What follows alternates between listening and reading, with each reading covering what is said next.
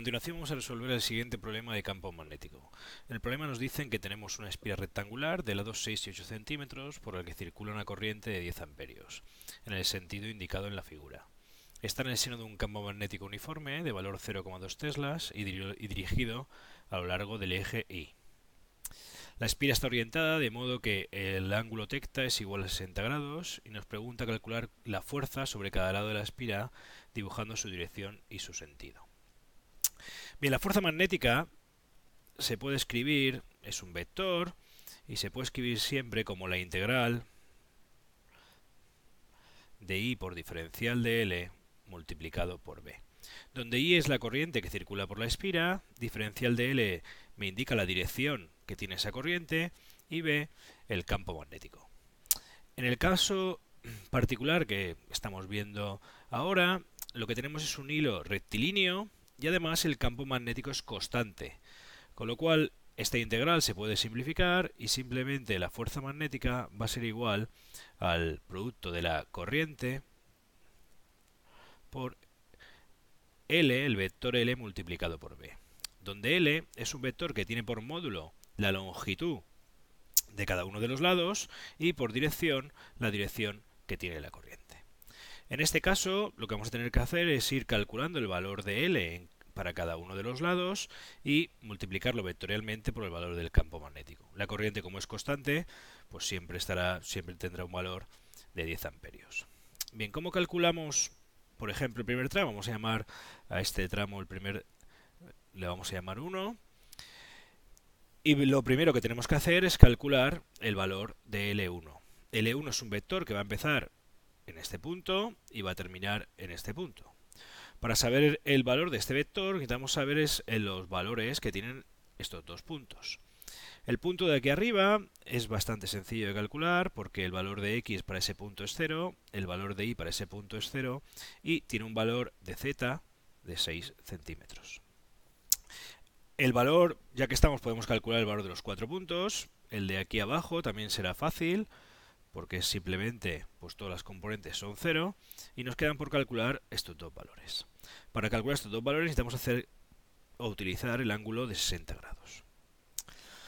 Eh, lo que me están pidiendo las componentes de este punto, pues lo que necesito saber es cuál va a ser la componente x y la componente y. La componente x va a venir dada por esta longitud y la componente y pues vendrá dada por toda esta longitud la podemos hacer uso de este ángulo o también si queremos de este otro, porque si este ángulo son 60 grados, necesariamente este ángulo tiene que ser 30 grados.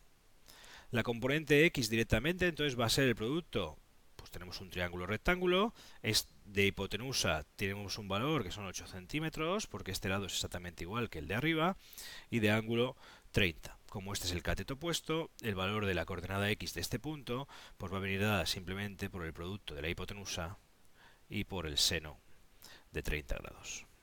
El seno de 30 grados es un medio, con lo cual el valor de x va a ser directamente 4 centímetros. Para el valor de y exactamente lo mismo, tenemos el mismo triángulo rectángulo con una hipotenusa de 8 centímetros y el, el valor de y va a ser el del cateto opuesto, con lo cual vamos a tener que multiplicar 8 por el coseno de 30 grados, o lo que es lo mismo, 8 raíz de 3 partido por 2, que simplificando nos quedaría 4 raíz de 3 centímetros. Es decir, que el punto, este punto va a tener por coordenadas pues el valor de x, que son 4, el valor de, de y, que van a ser 4 raíz de 3, y el valor de z, que va a ser 0. Una vez que tenemos este punto, este es fácil de calcular porque tiene las mismas componentes x e y, es decir, 4 y 4 raíz de 3. Y por z, en vez de 0, como está a una altura de 6 centímetros, pues será 6. Me recordar que todos estos puntos están dados en centímetros. Luego tendremos que pasarlo a metros para tenerlo todo en el sistema internacional.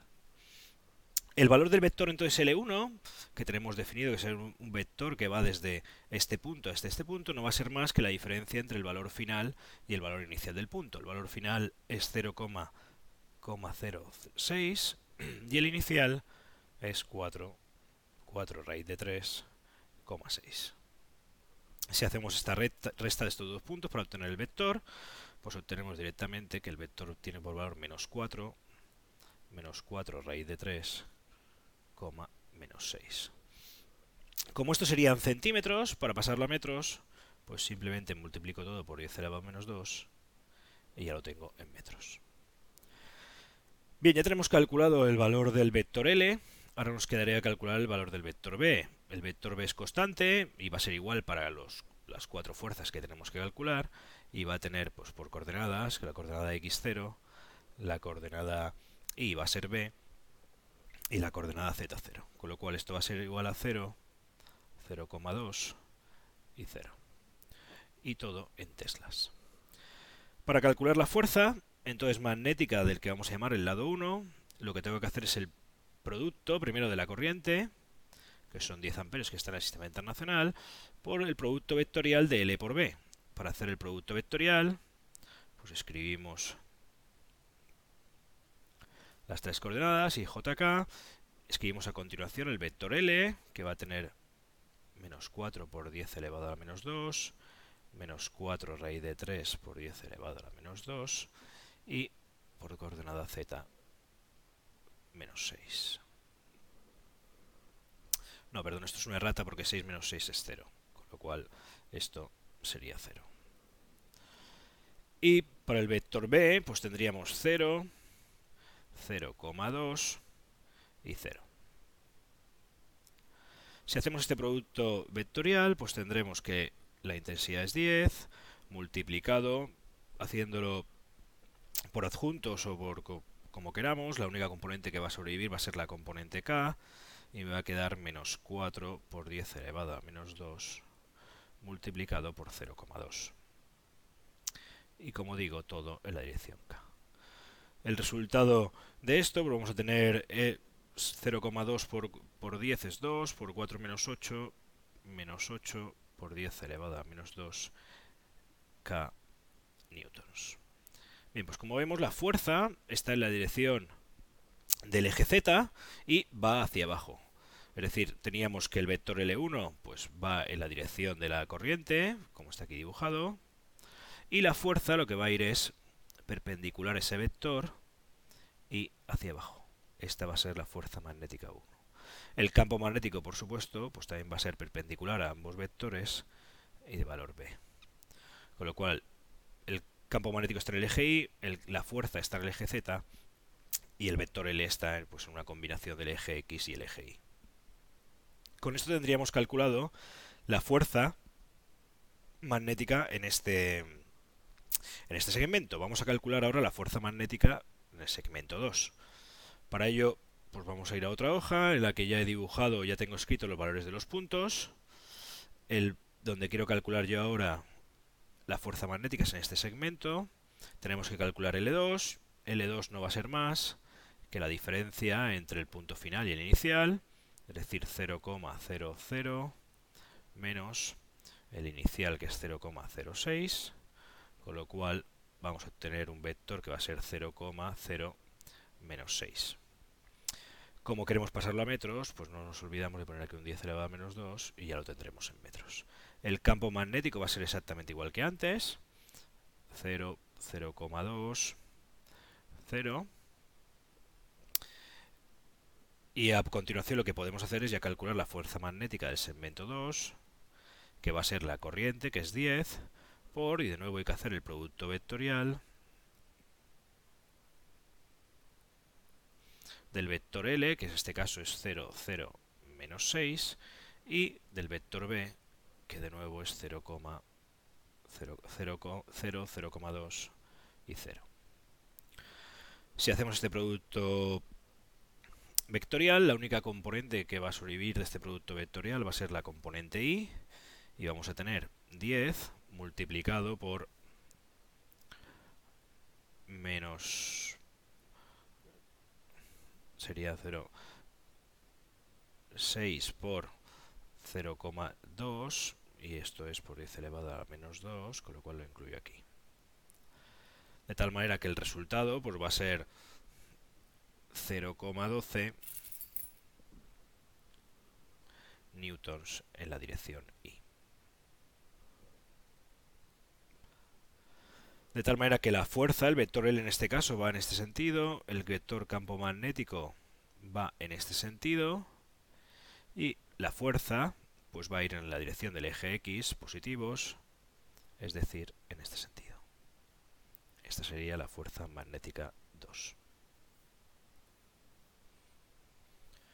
Podemos continuar ahora con el siguiente segmento. Vamos a llamar a este segmento 3. Hay que calcular el vector L3, que tiene por punto inicial el 0, 0, 0, y por punto final el 4, 4 raíz de 3 y 0. Si lo escribimos aquí arriba, el vector L3 va a ser igual al vector al punto, perdón, 4 raíz de 3, 0, menos 0, 0, 0. Eso me va a dar un vector de valor 4 raíz de 3, 0. Y si lo pasamos a metros, multiplicamos por 10 a menos 2. El campo magnético va a ser igual que la situación anterior. Y podemos calcular entonces la fuerza magnética 3, que va a ser la corriente, que son 10 amperios, multiplicado por el producto vectorial de L3, que es 4 por 10 elevado a la menos 2, 4 por raíz de 3 por 10 elevado a la menos 2, y 0 multiplicado por 0, 0,2 y 0.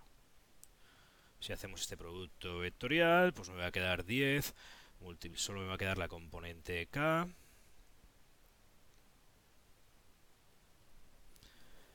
Y si lo hacemos, pues obtenemos 10 multiplicado por 4 multiplicado por 0,2, pues me va a quedar 8 por 10 elevado a la menos 2 newtons.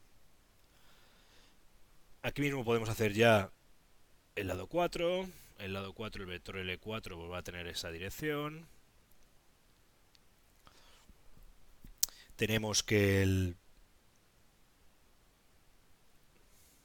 va a tener como punto final pues 4, 4 raíz de 3,6 menos el punto inicial que es 4, 4 raíz de 3,0 y esto nos va a dar un punto de valor 0,06 que de nuevo pasando a metros pues hay que multiplicar por 10 a menos 2 el campo magnético pues va a ser 0, 0,2 y 0 otra vez y la fuerza magnética 4 por haber dado por 10 hacemos el producto vectorial del vector L que es 0, 0, 6 multiplicado por 0, 0,2 y 0. Si hacemos este cálculo, pues lo que obtenemos es que la fuerza va a ir en el sentido contrario a la que iba en el segmento 2 por lo tanto este va a ser la componente y newtons.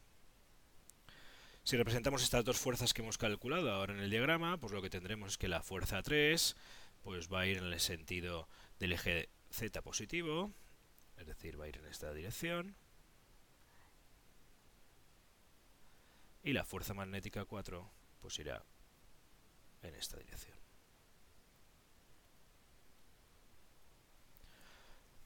Bien, como podemos ver, y podemos volver a dibujarlas de nuevo, tendríamos que la fuerza magnética en el, en el primero de todos tenía una dirección hacia abajo y un valor, si queremos en módulo de menos 8 por 10 elevado a menos 2. En el segundo segmento la fuerza tenía la dirección del eje X y tenía un valor de 0,12 newtons. En el tercero tenemos la fuerza magnética que iba en la dirección del eje Z positivo y tenía un valor de 8 por 10 elevado a la menos 2 newtons. Y en el lado 4 pues teníamos que la fuerza iba en la dirección del eje X negativo con un valor de 0,12 Les ponemos menos 0,12 porque va hacia adentro. Bien, si nos damos cuenta, la fuerza sobre el segmento 1 y la fuerza sobre el segmento 3 tienen el mismo valor y sentido contrario, con lo cual se van a anular, pero la fuerza sobre el segmento 2 y 4 no, tienen, no se anulan. Lo cual implica que si nosotros dibujáramos un eje imaginario justo en la mitad de la espira, lo que va a hacer el que esté conduciendo una corriente esta espira es que va a empezar a girar en torno a, esta, a este eje imaginario. Bien, pues con esto tenemos resuelto el problema.